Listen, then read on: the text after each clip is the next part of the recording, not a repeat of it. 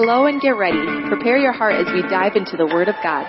Pastor Steve Castle of Beloved Church in Lena, Illinois is about to lead you into a life-changing encounter with grace and truth. Jesus Christ has a divine destiny for those who are willing to open their hearts to receive His favor and blessing into their life. Our prayer is that you will allow the presence of the Holy Spirit to radically display the Father's love for you. You are part of God's beloved family, and that means you are greatly loved. Now over to Pastor Steve.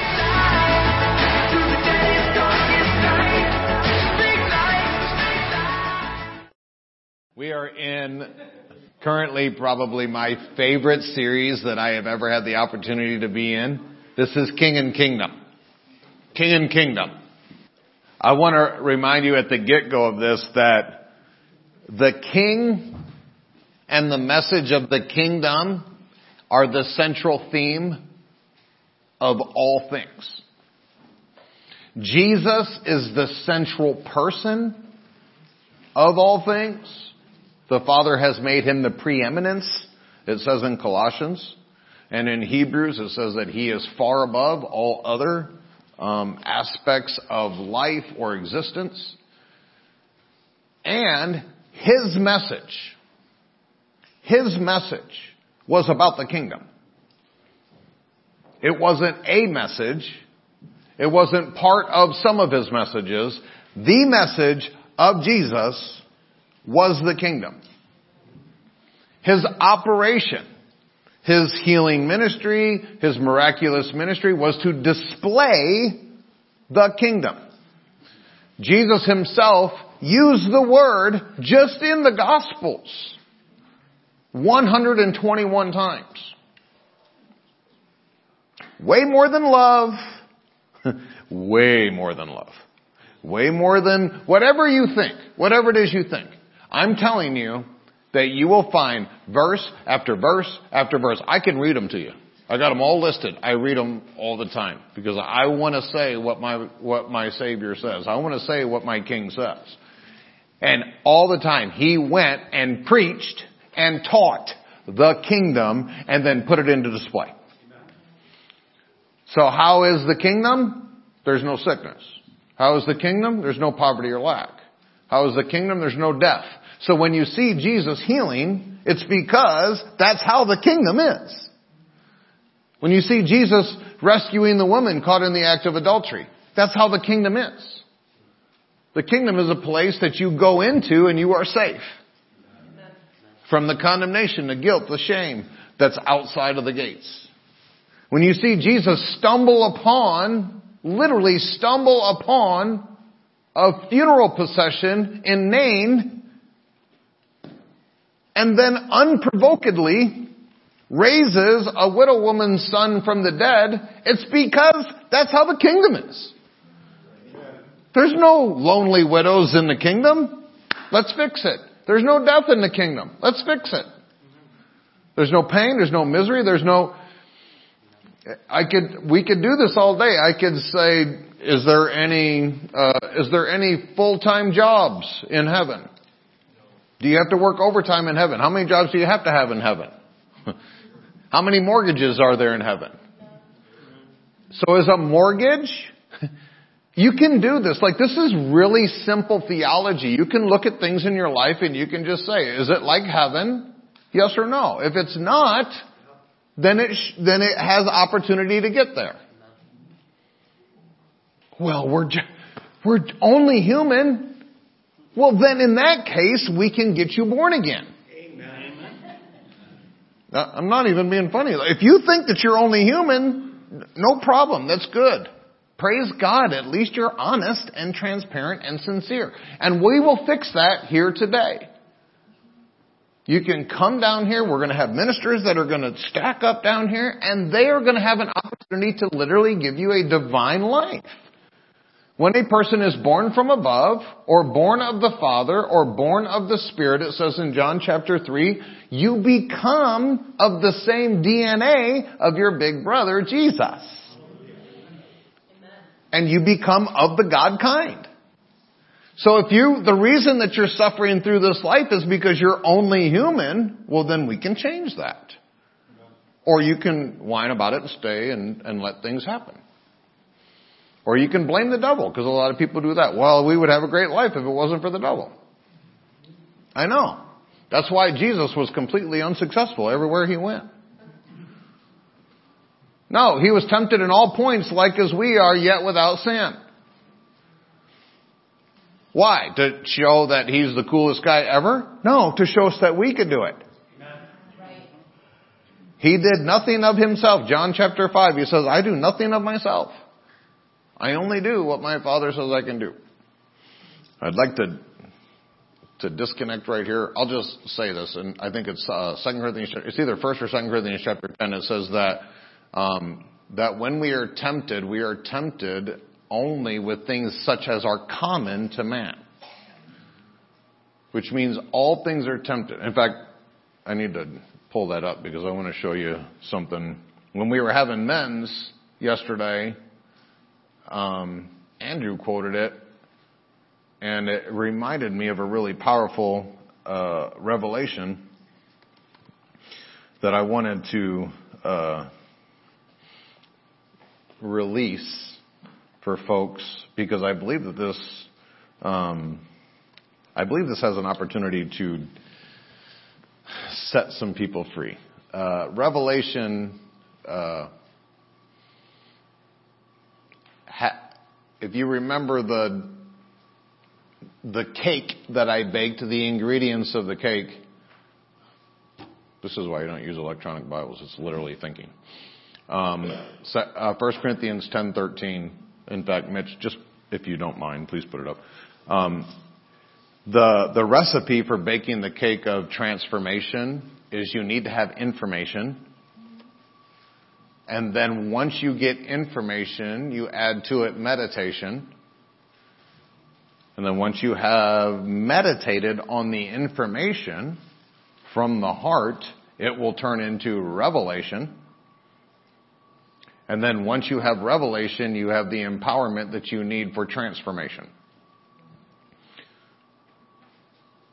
I know I just lost some of you. I'll do it again. If you don't have it, like, if nobody ever tells you that God heals the sick, you'll be a good Christian, you'll love God, God will love you, and you will die from cancer at 22. Because you didn't know, so you need information. So you have to have information but you have to take that information and be a grown up and meditate on it. I can't tell you how many times I've met with someone and they said, well, just tell me what I need to know. You're in the wrong office. all I can do is present it to you. That's all God can do. He cannot force you to change. And He will not. He presents you information. He presents it to you in love. And if you take it, transformation comes. If you don't take it, then you can complain, whine, moan. You can blame God, you can blame me, you can blame your environment, but it doesn't change anything. Praise God. Information plus meditation will create, I promise you. If you don't have revelation yet, then just keep adding information and meditation. But eventually you'll get you'll get revelation. Once you get revelation, you are empowered for transformation. So 1 Corinthians chapter 10 verse 13 says that uh, Jesus was tempted. Uh, no temptation has overtaken you except what is common to man. No temptation has taken you but such as common to man. If you believe that what you're up against is uncommon, you will be taken. I just solved a bunch of problems right there. You might not get it. You might not understand. But some of the reasons that you're being defeated is because the enemy has convinced you that what you're feeling, what you're experiencing, what you're going through is unique to you and you alone, and that's why there's really no way for you to be successful and overcome it.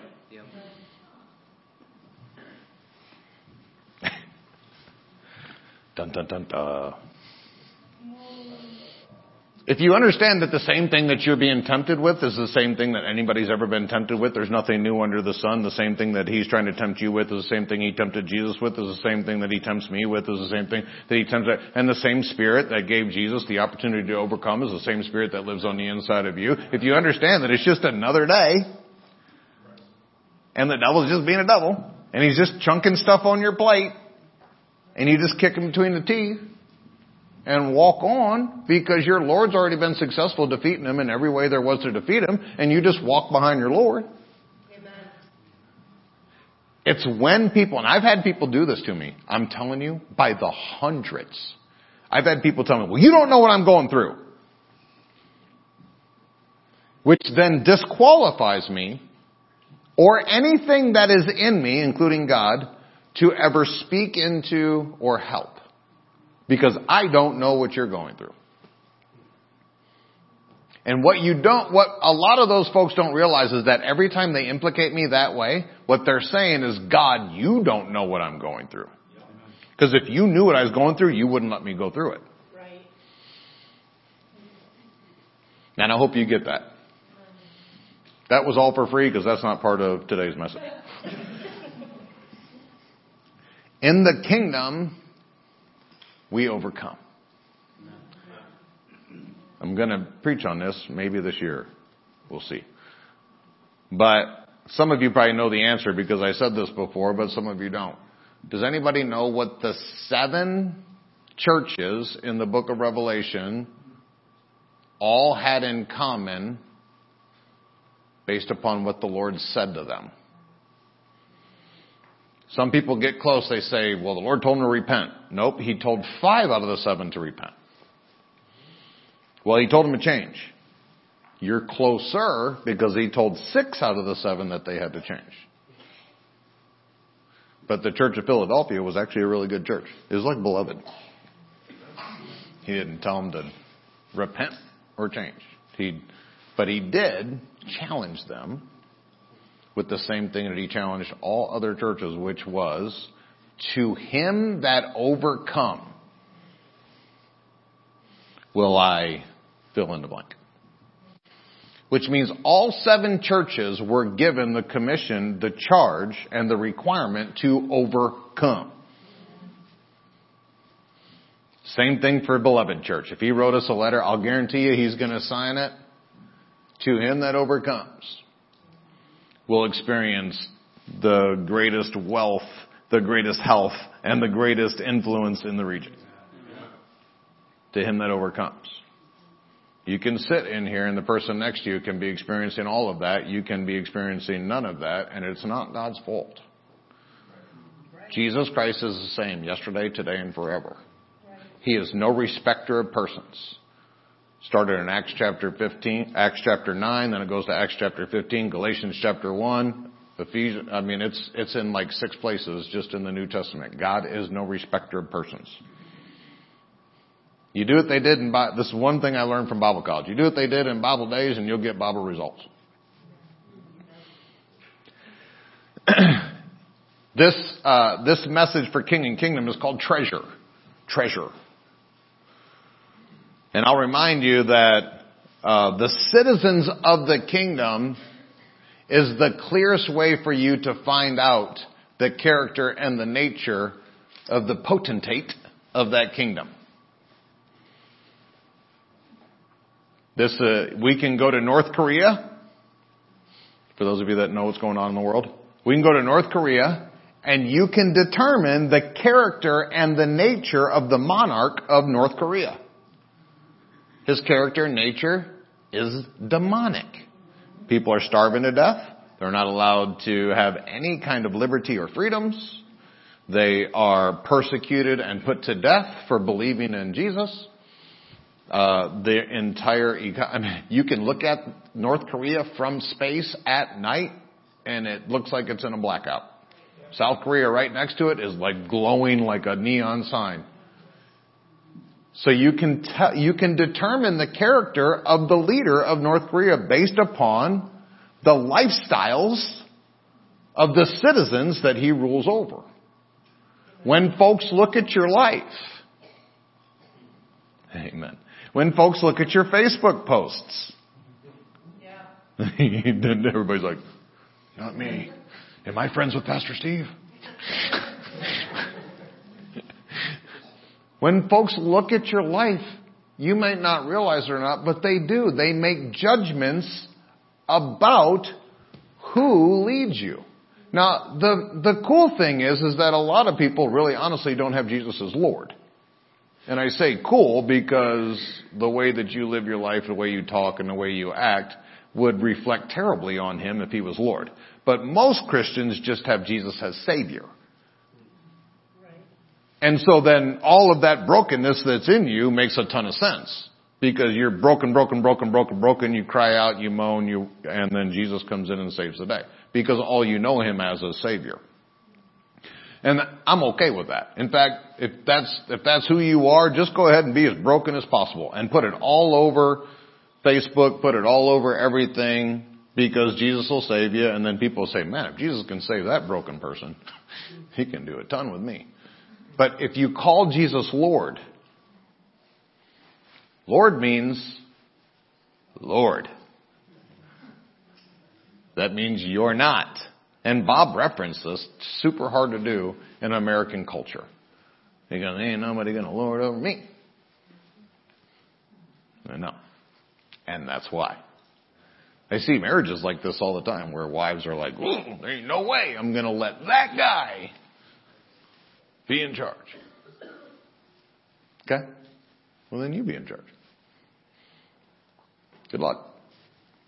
Because if you get it out of, it doesn't matter what you think. If you get things out of alignment based upon what the Father has determined for things to look, the best you're going to have is the best you can produce.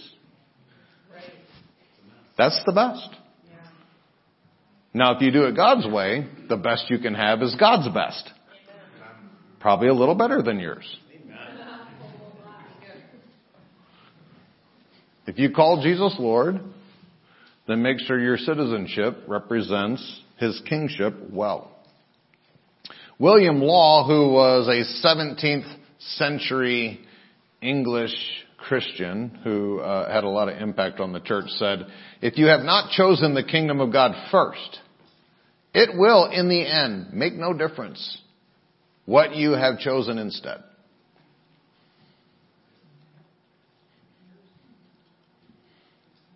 Your options are kingdom of God first or not. And if it's not, everything at the end wood hay stubble. Matthew 6:33 but seek ye first the kingdom of God and his righteousness and then the king will do this really awesome thing where he'll add to you all the things that you need for your life. Because you as a citizen are doing exactly what your king has asked you to do.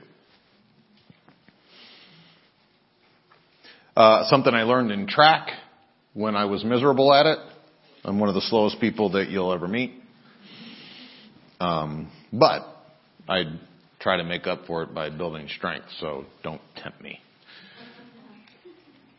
I learned in track that there's only one first place. I know that's super contrary to what they're teaching in public education today.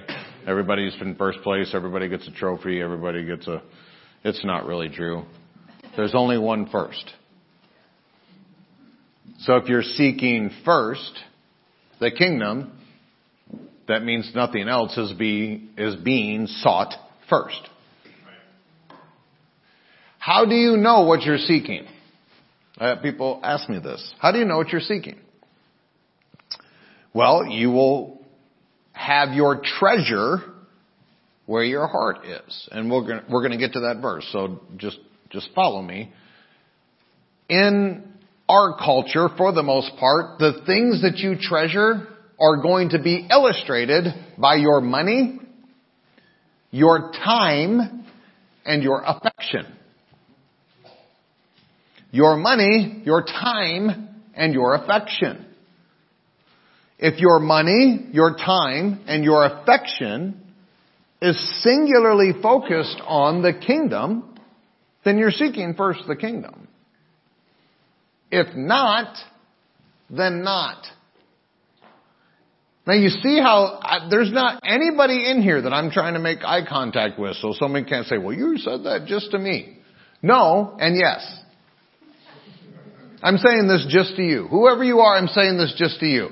You can look at your time, you can look at your money, you can look at your affection, and you can determine that fast whether you are actually seeking first the kingdom or not. If you are not seeking first the kingdom, then the necessities of your life, your food, your clothing, your housing, all the things that you need, that means that you're in charge of it. Good luck. And some people are okay with that. Some people live their lives and they, they live completely based upon what they produce and they're okay with that. It's a terrible way to live. But some people are fine with it. If you're seeking first the kingdom, Jesus said that these things are going to be happening naturally, and Jesus is not a liar. He will provide for you a house. He will provide for you things to cover your body. He will provide for you food. He will provide for you the affections and the necessities of your life. I can assure you, the house that Jesus would give you better than your house. Anybody want to argue? The word seek is uh, zeteo in Koine Greek. I want to give you the kind of the, this isn't even really a definition, this is an elongated definition, so just listen um, intently. It's the present imperative active form, and I know that some of you are like, the what? Present which means present right now. Imperative, which means important or above all importance. And active, which means that it has on the inside of it its own strength, its own ability. Present, imperative, active form of the Greek word zeteo. And it depicts a constant attitude to actively and consistently search, inquire, and desire a thing.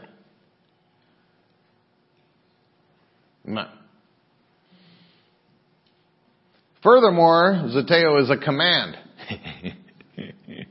we don't like that in America either. Jesus was literally commanding us to actively and constantly be desiring, seeking after the kingdom of God. Jesus promised that if we did, everything that we needed in our life would be automatically and abundantly provided. Amen. That's His love. He wants to do this. I know that God doesn't get frustrated. I know He doesn't get disheartened. I know He doesn't get irritated, offended, or whatever. I know that. And I'm trying to get there. But I honestly don't know how. because I have ministered to people. Like my father ministers to people. And there's times I'm like, hey, don't do this, do this. This is better, this is worse. Um, this is bad, this is good. And they flip me the Christian center finger and say, well, I'll do whatever I want. I don't, you know, Jesus is my shepherd, not you and they go and do their thing, and then bad, bad, bad, bad stuff happens. And then they blame God. Like God was unfaithful. God didn't do what He promised He would do. I mean, like for me, it's everything I can do to not like have a flesh flash. Like, I don't care if you blame me. I get it. People blame me for all kinds of fun stuff.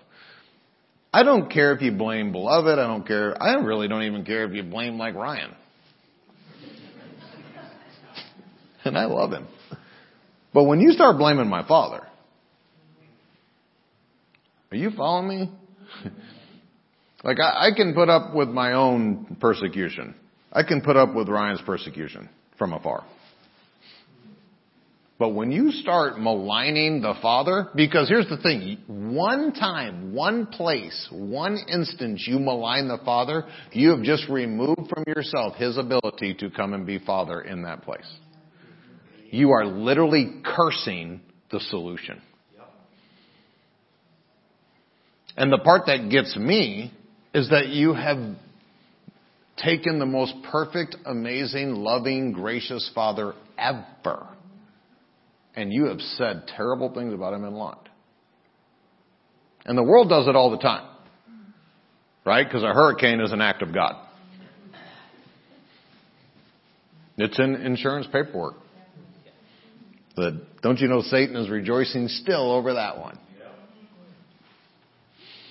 That people do this uh, in in their uh, kind of broken theology that they have now. Well, God's in charge. God's in control. And I thank God that I preached it here so that if you come and sit in my office and talk to me, you're not going to say, well, it's just bad stuff and God's in charge and God's in control and He's going to, don't you dare. God's in charge and God is in control of things in His kingdom. If it's not in His kingdom, He is not in charge. He is not in control. There is a God of this world. His name is Satan. And where Satan is in charge, He has His way. Where God is in charge, He has His way. So you can probably look around, look at your life, look at things going on, you can find out where God's in charge. Is it divine health? God's in charge. Is it sick? God's not in charge. is it political nightmare? It, amen. is it political nightmare? God's not in charge. God doesn't rule through confusion and, and, and lies and manipulations and power struggles and socialism and that's not who God is. Is God in charge of that? No. And I know I'm super messing with a bunch of people. He's not in charge. Sorry. That'll mess with your theology. He would like to be. When God is in charge of the government, it's called a theocracy and it's going to be awesome and you can read about it in Revelation 19, 20, and 21. It's really, really great. Until then, He's not in charge. Now what He has done is He has given us the ability to take charge in His name. One of those things that He's given us the ability to do is vote and not let terrible people get into office unless they cheat and so that messes up that whole part of the sermon. stay on track, stay on focus, don't be distracted. God is in charge where people give him charge. That's why his lordship is important. That's why the apostle Paul um, enumerated at great lengths his willingness to be a servant and the name of Jesus as Lord. Peter did the same thing. Lord. This is why Jesus' physical earthly family struggled. Don't you know he ain't gonna call anybody have a sibling? Don't you know you're not gonna call your sibling Lord? okay, that worked better for must have a bunch of single kids in here. Luke chapter 12, which is uh, the core verses that we have, um, Jesus talked about what he wants to do in this lordship. And I'm going to actually start where I haven't started before because I'm going to read down into one of our core verses. In verse 13 it says, And one of the companies said unto him, one of the company, this would be like a, a regular church goer. So Jesus had it going on in his church too. And one of the company said unto him, Master, speak to my brother that he divide the inheritance with me. That's a good request. Okay, remember, Jesus is God. Right? Everybody? You better amen. Jesus is God. Dear, don't make me come down there. This would be the same as someone praying and say, God, make my family divide the inheritance. Right? Does it, does it translate? Everybody with me? So what did God say? Yes, of course, I will do that. Verse 14, and he said unto him, man, I love Jesus. Man, who made me a judge or a divider over you? Um, do not raise your hand. Don't look at me. if you've gone through like a terrible inheritance thingy thing and the family and the stuff and the, and you prayed and cried out and these these these verses have some revelation for you. I don't want to spend a bunch of time here because I, I could turn the whole message into this, but I'll tell you that usually the reason that you're struggling with all that is because you don't understand your inheritance from God. Ta-da. Verse 15. Let's move on before someone throws something. And yeah, there it is. and he said unto them, Take heed and beware of covetousness. What is covetousness? Based upon what the Lord's saying here, covetousness is you not believing that your Father is going to provide for you, so therefore you are going to have to go out and covet all the things in this earth and produce it on your own. For a man's life consists not in the abundance of the things that he possesses. I will never forget driving down I-30 in Dallas, Texas, headed east over Lake Ray Hubbard, going into Rockwall, Texas, which is one of the wealthiest places in all of Dallas County. It's right on the edge of the lake and super, super rich people live out there. And I was going over I-30 on the bridge over Ray Hubbard in my Tundra. Is James Sargent here? Um, in my Tundra that has like 400,000 miles on it right now. I'm going over the bridge and I, I drive more expediently than some, so I pass people a lot. Is a good adjective. And I passed a great big F 350 red with, I mean, it was jacked up to like, he could probably run my truck over. And the lights everywhere and the things and the stuff and all the bells, all the whistles and the chrome and the wheels and the stuff. And, and he was pulling a boat that was barely probably going to get under the next overpass. And it was the exact same color, had the exact same chrome. The wheels on the boat trailer were the same $5,000 wheels that were on his truck. And he had a bumper sticker on his bumper that said, he who dies with the most toys wins.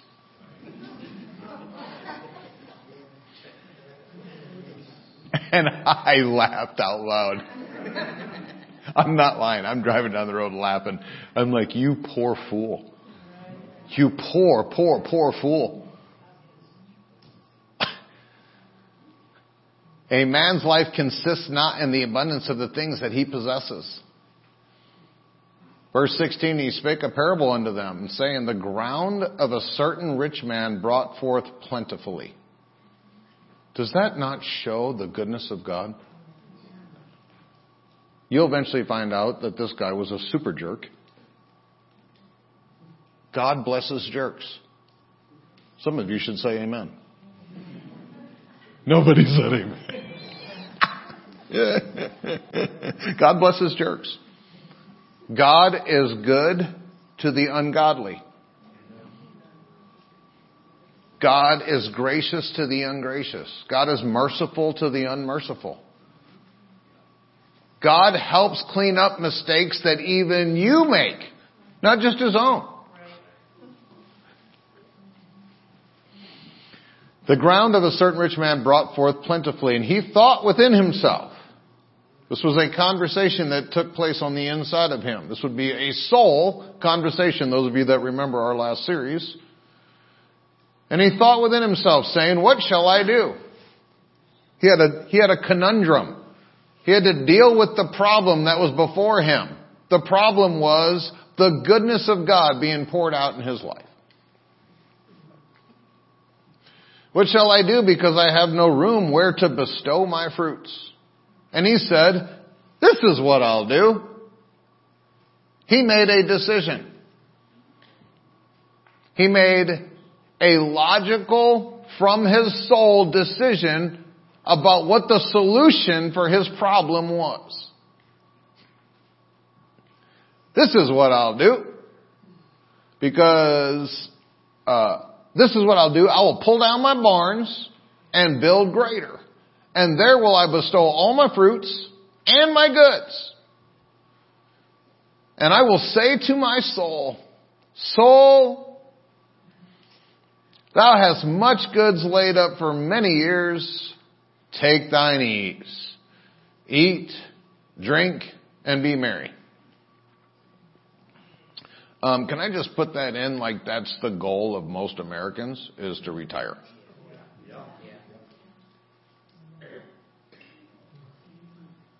Amen. No, nobody's smiling like I'm smiling. That's that's what you're told. In this world, that's what you're told. The goal is to get to that place where you got enough stuff stored up in your 401k, right? And that you can eat and drink and just be merry. You ain't got to do all that work and stuff. If you could just retire.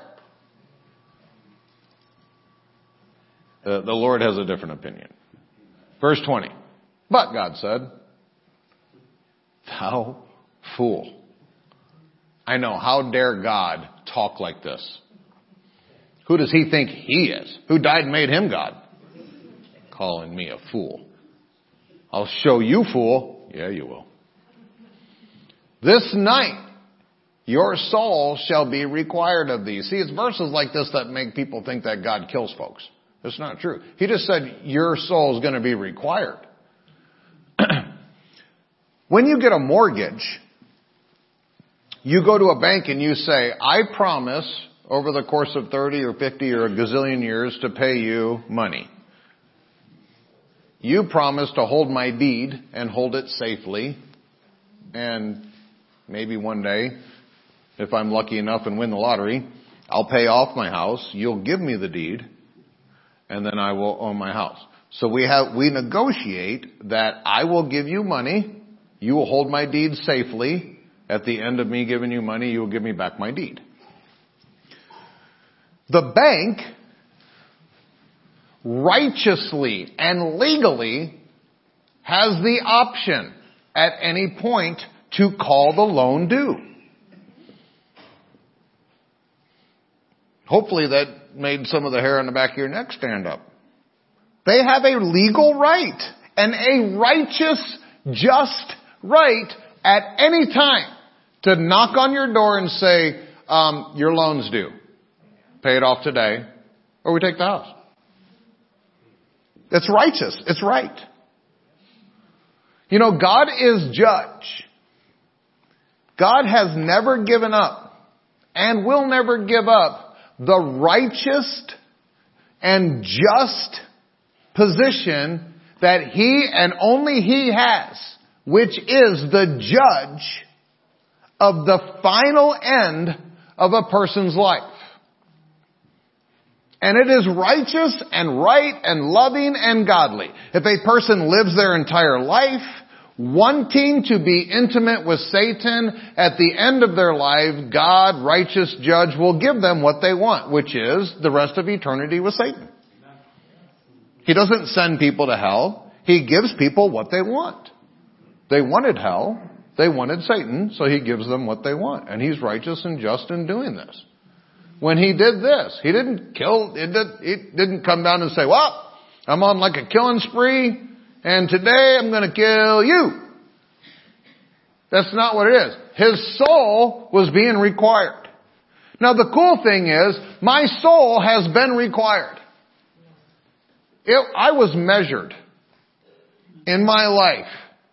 I was weighed in the balances and I was found lacking. As good as, I, I wasn't good. As good as I thought I was, I was weighed and found lacking. And when I came to that realization, I came to God and I said, mercy! Mercy! I cannot save myself. I need help. I need a savior. And Jesus said, that's exactly what I did for you. I went to the cross that you deserved. I died for the sins and the punishment that you committed. I took everything that you deserve and I gave you what I deserve. Which is righteousness and holiness and eternity with the Father. Jesus is the only one that earned that. And so when my soul came due, I actually did the smart thing as I realized that when my soul came due, I asked the Lord to take care of my soul. And now my soul is eternity, eternally secure. Kinda. I don't want to get into that. That, that is righteous and just for God to do that. So when he said, fool, your soul's required. This had to do with the fact that everybody gets to that place where there is a requirement of your soul. And God said unto him, Thou fool, this night thy soul shall be required of thee. Then whose, now check this out, then whose shall those things be which thou hast provided? Hey, where do all your toys go when you die? Big guy with the truck. To a bunch of kids who are going to fight over it and sue each other. Amen? That, so it happens all the time. They fight for years and years and years and get lawyers and then the lawyers end up with all the money and don't you know they're like, thanks for the inheritance. But I got my $14,000 and the, and the lawyer got 28. You're a fool. It'd be better off giving your kids the whole thing. Or your siblings or whatever. This is what Jesus is going to. If your father has provided an inheritance to you, why do you care whether your earthly family gives you an inheritance or not? And does it compare? Amen. What mom and Jim can give me when they decide to cross the finish line, maybe before me, maybe, what they can give me compares nothing to what my Father in heaven is going to give me. And so I'm not looking forward to anything they have. I'd rather have them stay here. Because they're doing awesome. Elders in the church, they're amazing people. They're seeing all this incredible stuff happen in the kingdom, the sick healed, mom can love a devil. It's, it's amazing what they got going on.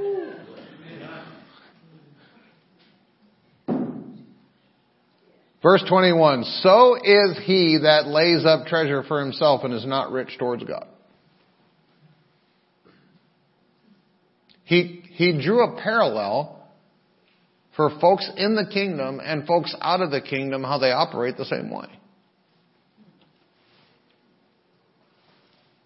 I know you're thinking like, well, no, if you're in the kingdom, you operate a different way. Jesus literally differentiated the difference between seeing the kingdom and being in the kingdom. It's one thing to see the kingdom and see it operating.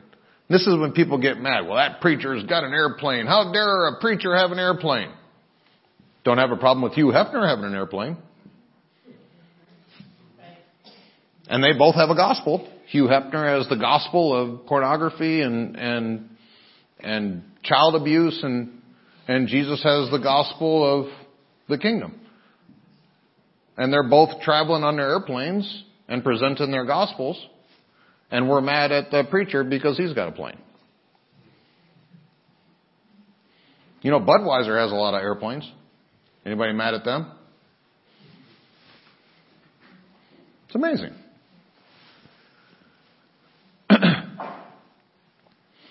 You can be rich towards God. God actually stores in heaven. This is where people get messed up. You can live your life in such a way. You can have works and actions in life in such a way that produces eternal benefits and treasures. Or you can live your life in such a way and people do it all the time, that at the end of your life, you have nothing but Jesus. And the cool thing is, is that nothing but Jesus? it's okay. It's okay. But Paul, Peter, all that Jesus, all of these writers knew that there was way more that was going on than just getting to the end. They realized that this was the shortest thing that they would ever do for the rest of eternity. That all of the things they do or don't do down here have massive, massive impact in their eternity. Jesus specifically said there are some people that are going to be in charge of nothing, some people in charge of five cities, and some people in charge of ten cities. He didn't say that because he was telling a cool parable and like, hey, maybe you can be cool too. He was literally saying that there are going to be differentiations in how people live out eternity based upon how faithful and how much of a good steward they are down here. You cannot earn salvation. You cannot work for salvation. You cannot earn righteousness. You cannot earn healing. You cannot earn all of the benefits that Jesus died to give you as a finished work of the cross. But what you do with the things that you've been given is very, very important. And so many people live their Christian life that are just saying, well, I'm saved, I'm good, I paid my fire insurance, good to go, just leave me alone. There is way more to it than that. It's not just about paying your fire insurance and making sure you get to heaven, because I'll tell you, the people that think that they paid their fire insurance 27 years ago at youth camp, and you've lived like a demon ever since, maybe your fire insurance elapsed.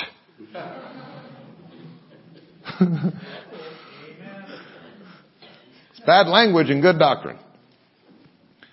I want to skip down to verse 29. And seek not ye, remember these are the verses that we've normally started with. And seek not ye what ye shall eat, what ye shall drink, neither be ye doubtful mind. For all these things do the nations of the world seek after. And your Father knows. Your Father knows what you need.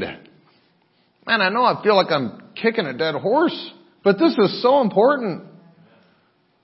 We spend so much mental energy on what we need. And the whole time the Father's like, I got this. Just seek the kingdom first. Let me take care of you. Ah. For all these things do the nations, people who don't have covenant with God. People who don't have covenant with God, they have to seek after these things. And your Father knows that you have need of these things. You, people that have covenant with God, who trust God, who love God, who've committed yourself to the Lordship of Jesus Christ, you rather seek the kingdom of God. And all these things shall be added unto you. And then Jesus says something cool in the, in the Luke version of this. He says, fear not little flock.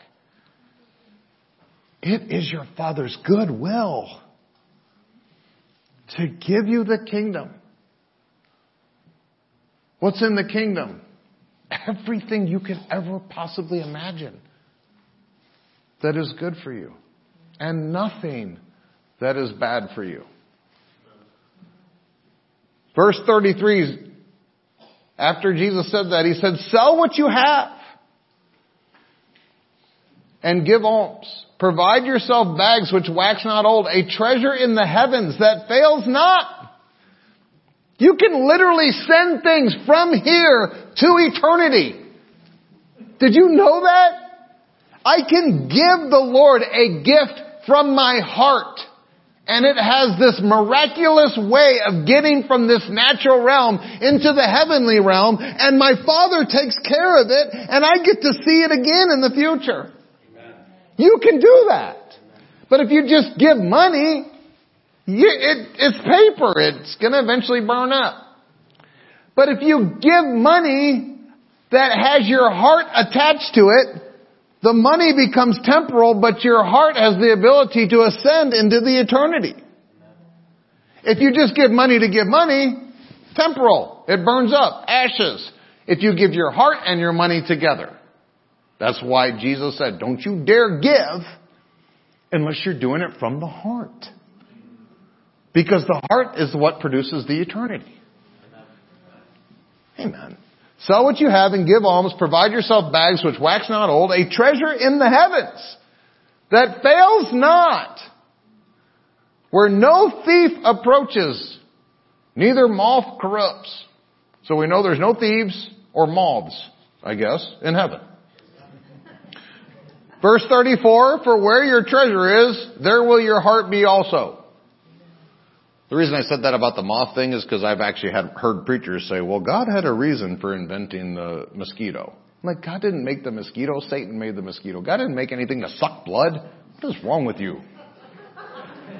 Dear Jesus. I can make fun of preachers because I is one. you can't. Especially this one. Matthew 13. Three verses. I'm going to be done with three verses. Stay with me. Amen. I know it's warm in here and all you, some of you got the thing going on. Three verses. Matthew chapter 13. Matthew chapter 13 is stock full of kingdom revelation. I'd encourage you to read Matthew chapter 13. Verse 44. Again, which obviously transitions from what he was saying. The kingdom of heaven is like unto treasure hidden a field. The which when a man has found, he hideth, and for joy thereof goeth and selleth all that he has, and buyeth that field. Many uh, preachers, theologians, uh, interpret this parable as Jesus finding the treasure, which is us, in the field of the world, and then buys the entire field with his sacrifice in order just to get us. And that is a perfectly valid interpretation of this parable. I will not argue with that. But I believe that what Jesus was literally referencing was the kingdom. That the kingdom should have this measure of valuableness in our lives that we are literally willing to do whatever it takes to get in excess of the kingdom just so we could get the kingdom part. The way that transitions in our heart is, let's say you think that maybe God wants me to do this, and I'm not fully, fully sure, and then this thing over here is a little bit of a lesser thing. Now the average Christian would say, well, if, God, if it looks like I have two options, and the lesser one might be God, totally taking that one. Because it's easier. Because that's the world that we live in. We want everything easy, we want everything comfortable, we want everything fast. What the, what this kingdom principle is enumerating is that if the easy one might be God and the hard one might be God, you'd be better off doing double the hard one. And buy the whole field. Because when you get that treasure part of it, it's going to be more than worth it.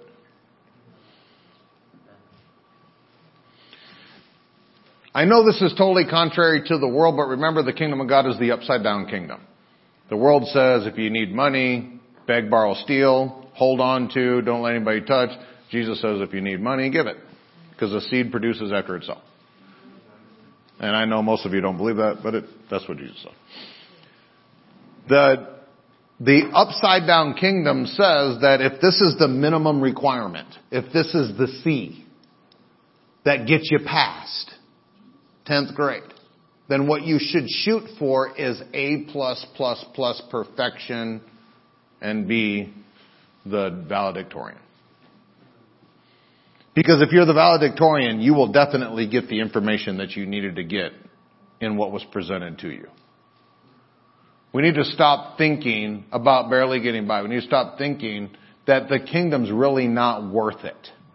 Okay, preacher, so what do I gotta do just for everything to be okay in my life? Give me the three top things that I maybe can do. And I've had people do that to me.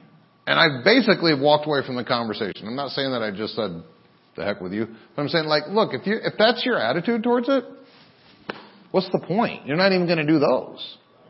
If you can't do the littlest thing, which is have a, a good godly attitude towards it, you're obviously not going to do the big thing which is pushed through temptation and and uh, all of the persecution of people around you and and the stuff that it takes for you to push through. You know, be not weary in well doing, for in due season you shall reap if you faint not. If you can't even have a positive attitude, and you can't be willing to have these things happen. How in the world do you think you're ever going to fully manifest all the things that you need in order to have those things? And so I usually don't give them anything. Go home, read your Bible, pray, whatever and come back and see me when your heart's really asking. I can tell when somebody really wants to do it because if I give them something hard, they'll say, okay, that's what it takes. And you can tell.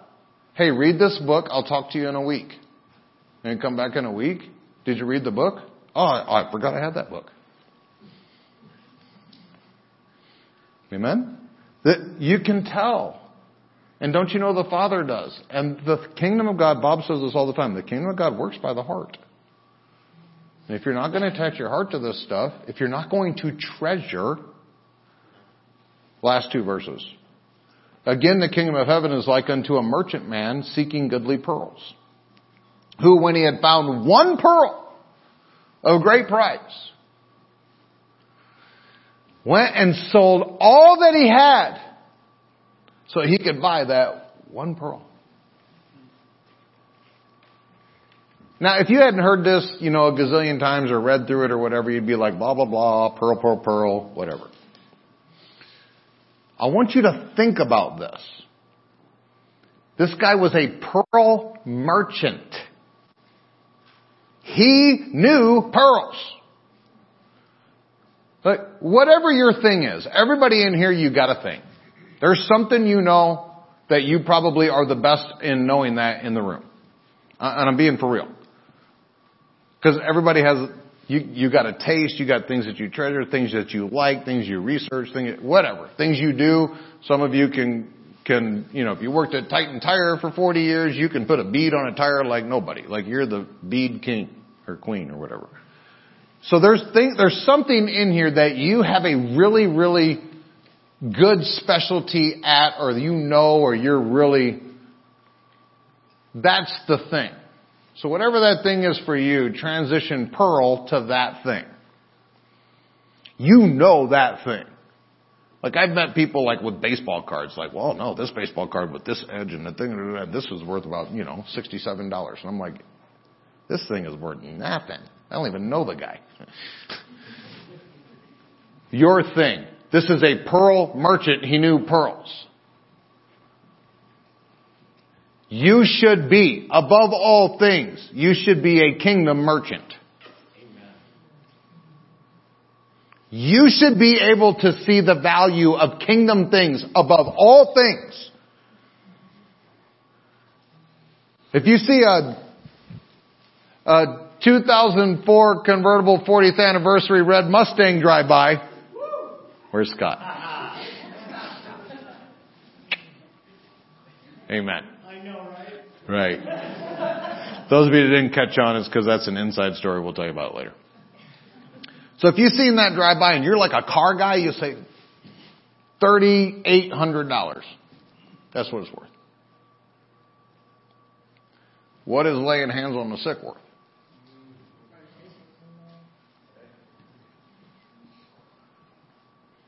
I don't know, Pastor. What is having your finances being done and ruled by God? What's that worth? Let me ask you this. This, this will go close to home. What is peace worth? No, I mean like peace. I can tell you it's one of the most valuable things in the kingdom. I lay my head down every night of my life in near perfect peace. Because I know that I spent that day making sure that I was seeking the Father's heart and being right with Him. It doesn't always work? No. Are there people that have differing opinions about my activities? Of course. But I know that I know. Like the apostle Paul said in Acts chapter 28, O Festus, I stand before you with a clean conscience from all men. When I go to bed, I make sure that I go to bed with a clean, clear conscience so that I can rest in peace. Because peace has no value. You can't buy it. I've known tons of rich people, they try to buy it and it makes it worse. They try to buy it in the arms of a woman that they paid for. They try to buy it in their toys and they never get it. Hollywood's filled with it.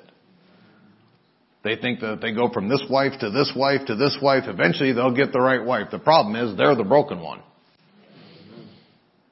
They go from this drug to this drug to this drug because this drug ain't doing it. I need a new drug.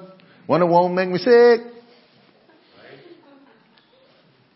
And you don't just, you don't get to that one drug and it's like, oh great, I found the great. No, there is none. You, the higher you get, the worse it gets.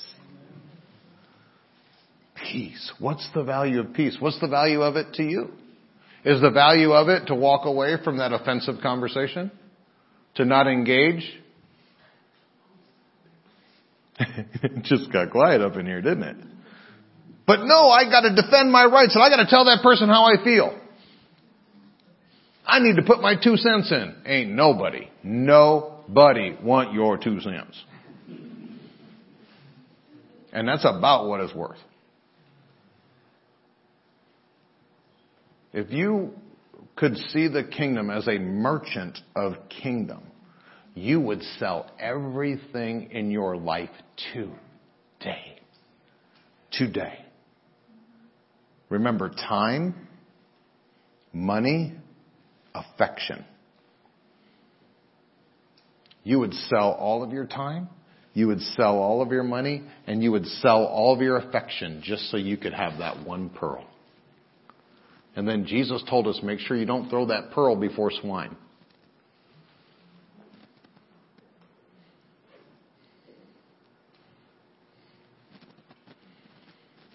You can have it.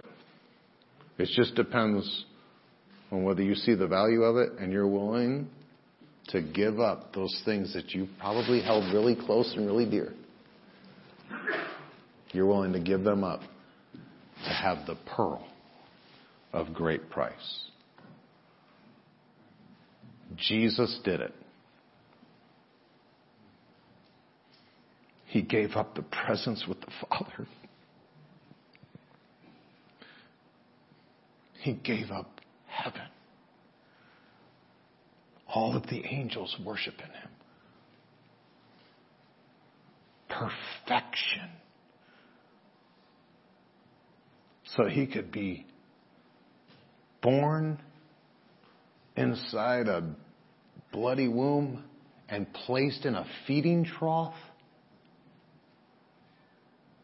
and lied about, maligned, spit on, have his beard pulled out, whipped, scourged, devalued, unappreciated. He went through all of that because you were the pearl that he was buying. And it irks me like no other when you talk bad about yourself, when you devalue yourself, when you say terrible language about yourself after Jesus bought you?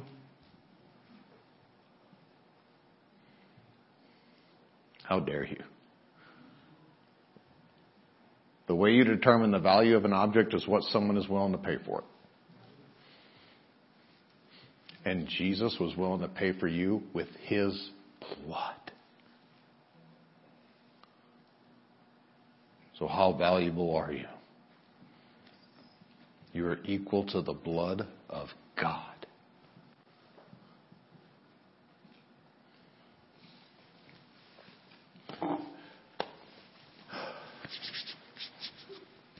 The kingdom is the pearl that you should be seeking for. And the Father gave you an example as to how that looks like because you were the pearl that He was seeking for. It took Him 4,000 years. It took a virgin birth. It took thousands of prophetic words. It took blood, sweat, and tears from your Savior, but He got that pearl. And if you're willing to put in what the Father was willing to put in, you're going to have the same reaping that the Father reaped. All right. I'd like everybody else to please rise. I want to pronounce a blessing over you.